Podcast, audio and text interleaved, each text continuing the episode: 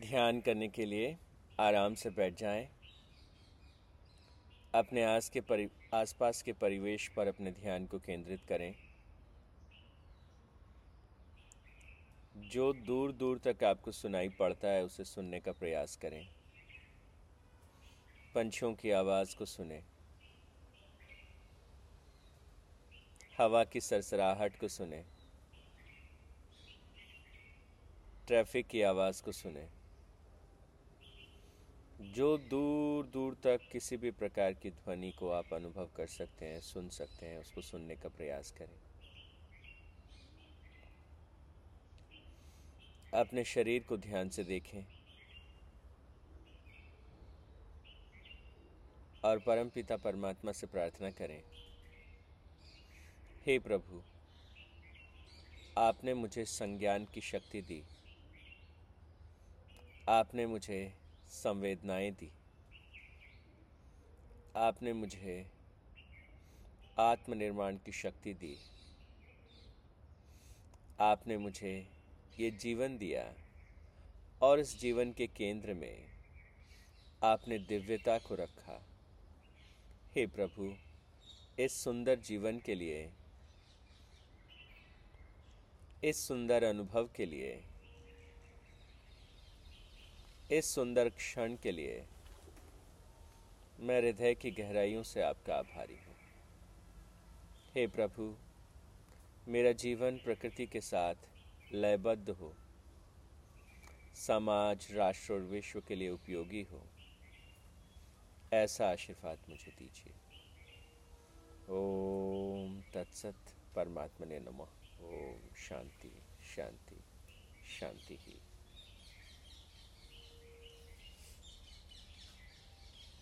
परमपिता परमात्मा के श्री चरणों में ध्यान करने के बाद, अब हम लौटते हैं गीता जी के श्लोकों पर। हम बात कर रहे थे नौवें अध्याय से। नौवें अध्याय के जो महत्वपूर्ण श्लोक हैं, उनको हम देख रहे थे।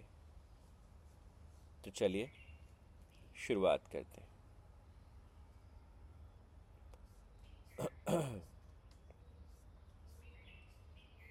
चैप्टर नाइन में सबसे पहले जिस श्लोक को हमने देखा, वो नौवें अध्याय का दसवां श्लोक था, जहाँ भगवान श्री कृष्ण अर्जुन से कहते हैं कि आप मुझ अधिष्ठा की सत्ता से सत्यान्वित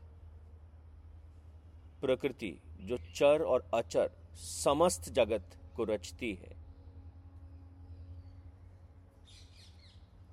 और इसी हेतु से ही यह जगत विविध प्रकार से परिवर्तित होता रहता है।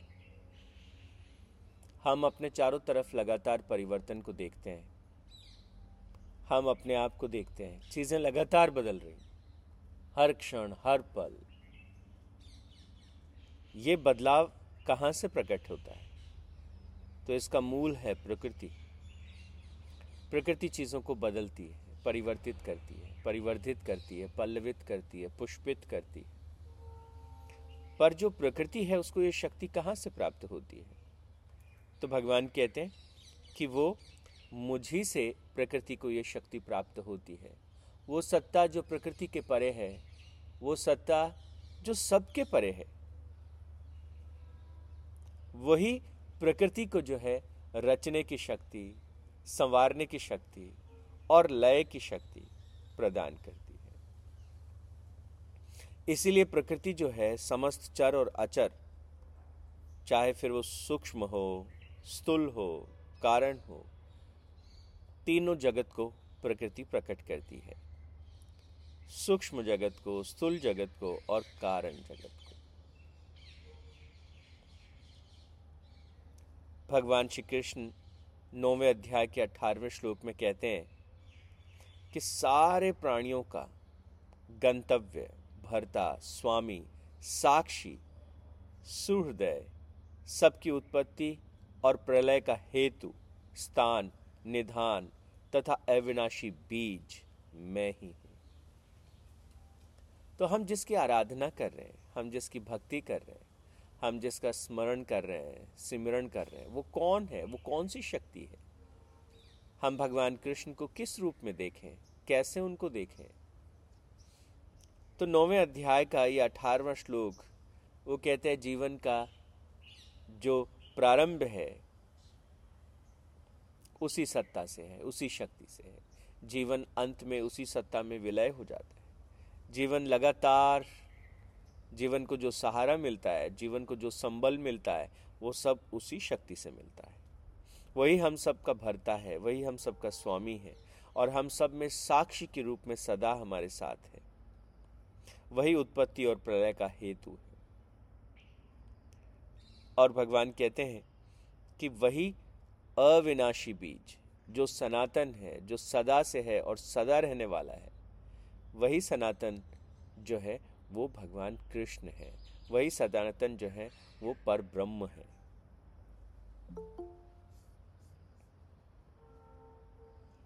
अगले श्लोक पे नज़र डालते हैं। गीता जी के नौवें अध्याय के इक्कीसवें श्लोक को देखिए। भगवान कहते हैं कि इस विशाल स्वर्गलोक को भोग कर पुण्य समाप्त होने पर मृत्यु लोक में लौट जाते हैं। कोई भी व्यक्ति, कोई भी प्राणी अपने पुण्य कर्मों को भोगता है। जो हमने अच्छे कर्म किए, जो हमने पुण्य कर्म किए उन पुण्य कर्मों की शक्ति से वो विभिन्न प्रकार के भोग उसे प्राप्त होते हैं। चाहे वो स्वर्गलोक ही क्यों ना हो, चाहे वो ब्रह्म लोक ही क्यों ना हो। लेकिन कहते हैं जैसे जैसे हम भोग में प्रवेश करते हैं वैसे वैसे क्या होता है? पुण्यों का क्षय होता है। और पुण्यों का, जब पुण्य समाप्त हो जाते हैं तो धीरे धीरे धीरे धीरे वापस से मृत्यु लोक की तरफ़ आना होता है। इस सूत्र को थोड़ा गहराई से समझना चाहिए। आप देखिए, व्यक्ति के भीतर की जो लालसा है, वो लालसा क्या है?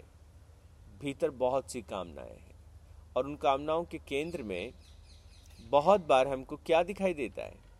भले ही माया की शक्ति के प्रभाव से ऐसा दिखता हो, पर हमको दिखाई देता है, इसमें आनंद है, उस चीज़ में आनंद है, इसमें यहाँ सुख है, उसमें वहाँ सुख है। हमारी अंतरात्मा उस परम आनंद की तलाश में है। लेकिन हम, मन जो है, उसके सहारे यहाँ वहाँ छोटी बड़ी चीज़ों में उस आनंद को ढूँढने का प्रयास करते हैं, पदार्थ में उसे ढूँढने का प्रयास करते हैं, विभिन्न प्रकार के विषयों में, कामनाओं में हम उसे ढूँढने का प्रयास करते हैं।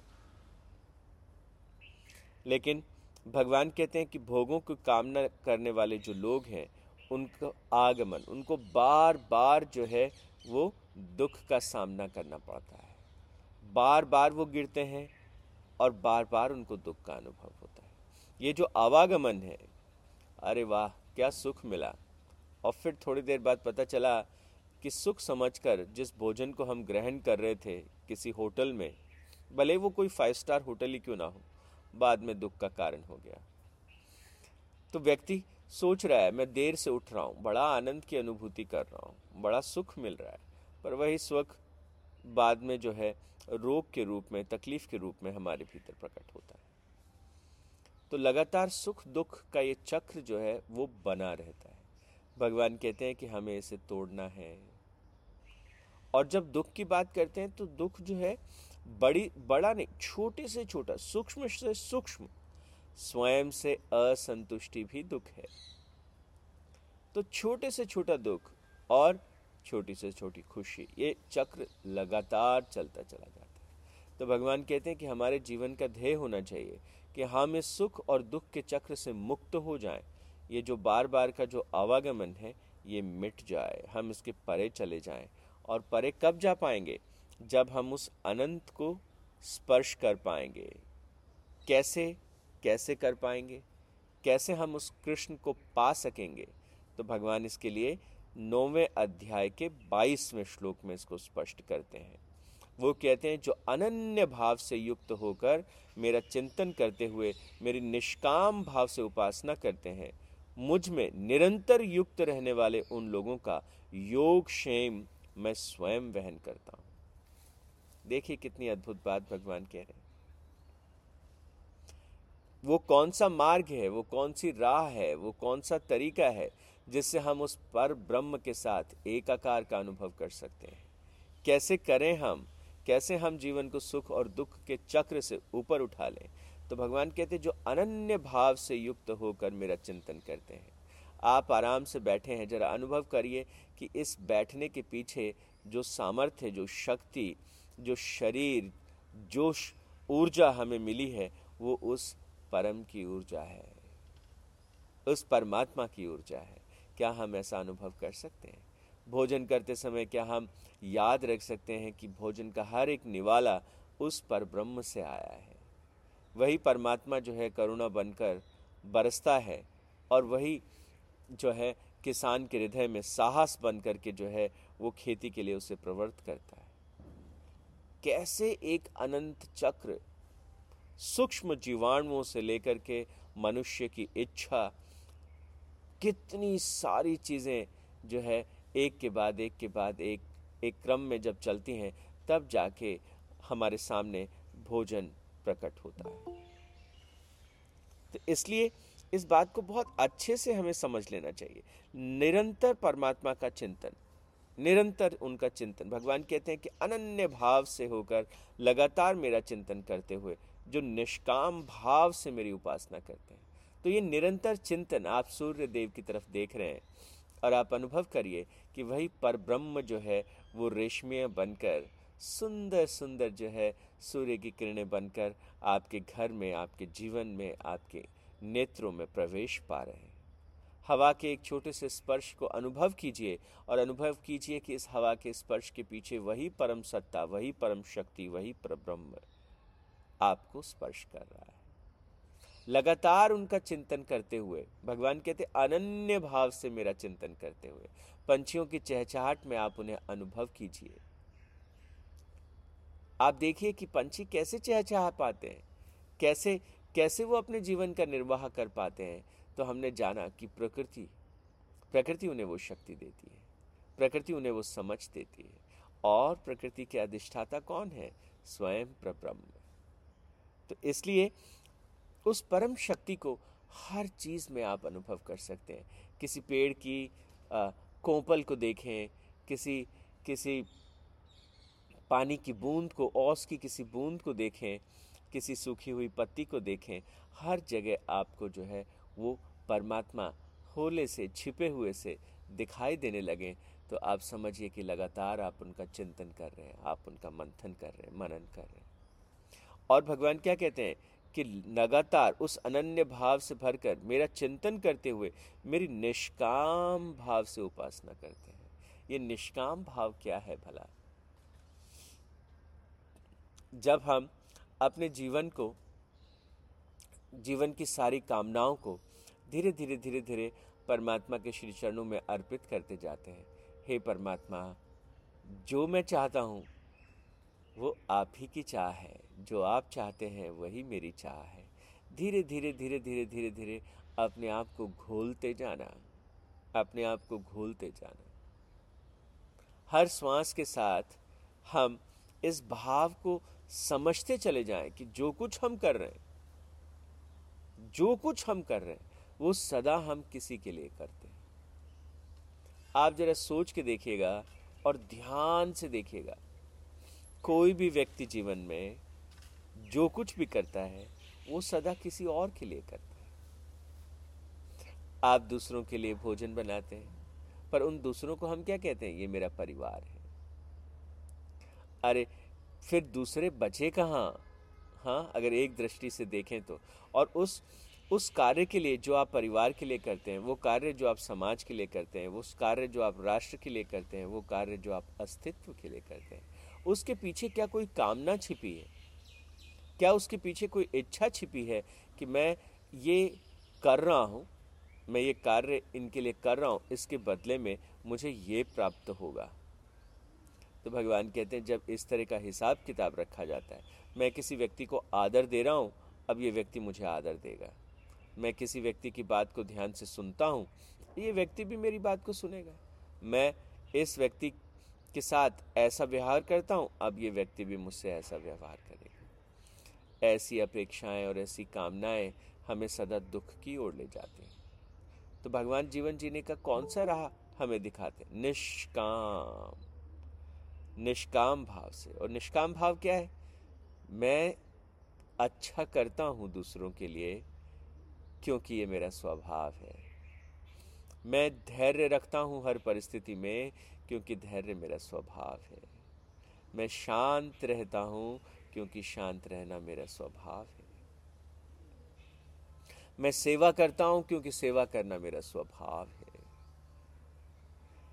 जो कर्म हम कर रहे हैं, कठोर से कठोर परिश्रम हम कर रहे हैं, और जब हम ये समझ लेंगे कि ये कठोर परिश्रम मेरा स्वभाव है तो बात बदल जाती है। मैं ऐसा हूँ, सामने वाले भलाई मुझे कुछ भला बुरा कहे, सामने वाला भलाई मुझे कुछ कुछ भी कहे, मैं अपने स्वभाव में मस्त रहता हूँ। मुझे पता है, ये शरीर मुझे परमात्मा से मिला है। ये मन भी मुझे परमात्मा से मिला है। शरीर को चलाने वाली सारी ऊर्जाएँ मुझे परमात्मा से मिली हैं। ये बुद्धि मुझे परमात्मा से मिली है। ये ज्ञान मुझे परमात्मा से मिला है। और सारा संबल और सारा सहारा। मैं जब तकलीफ़ में होता हूँ, किसी न किसी रूप में वो प्रब्रह्म जो है मेरी मदद करने पहुँच जाते हैं। किसी मित्र के रूप में, किसी पुस्तक के रूप में, किसी वाक्य के रूप में, किसी घटना के रूप में, कभी मोबाइल में से कुछ प्रकट होता है, कभी टीवी पर कुछ दिखाई देता है, कभी किसी परिवारजन की बात में मुझे वो रिफ्लेक्ट होता है, कहीं ना कहीं वो मेरी मदद करने पहुँच जाता है, क्योंकि वो मेरे साथ है, सदा मेरे साथ है। तो भगवान कहते हैं, निष्काम भाव से भरकर हम अपने कर्म को करें। मैं मैं जो कर्म करता हूँ उसके बदले मुझे कुछ नहीं चाहिए।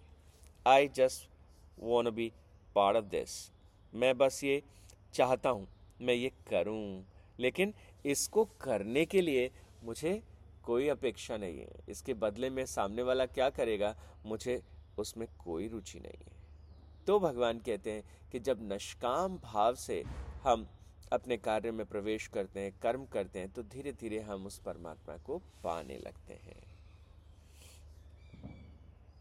तो ये ये बहुत ही बहुत ही प्यारा श्लोक है और इसे हमें समझना चाहिए। आगे भगवान इसको थोड़ा और विस्तार से समझाते हैं। तो नौवें अध्याय का बाईसवां श्लोक, आप चाहें तो इसे लिख के रखिएगा। बहुत ही कमाल का श्लोक है। कहते हैं कि जो अनन्य भाव से युक्त होकर मेरा चिंतन करते हुए मेरी निष्काम भाव से उपासना करते हैं, वो मुझमें निरंतर युक्त रहने वाले, उन लोगों को मैं ध्यान रखता हूँ। उन लोगों को उन लोगों का मैं ध्यान रखता हूँ। वो वो धीरे धीरे वो इवॉल्व होते हैं और एक दिन वो मुझमें ही घुल जाते हैं।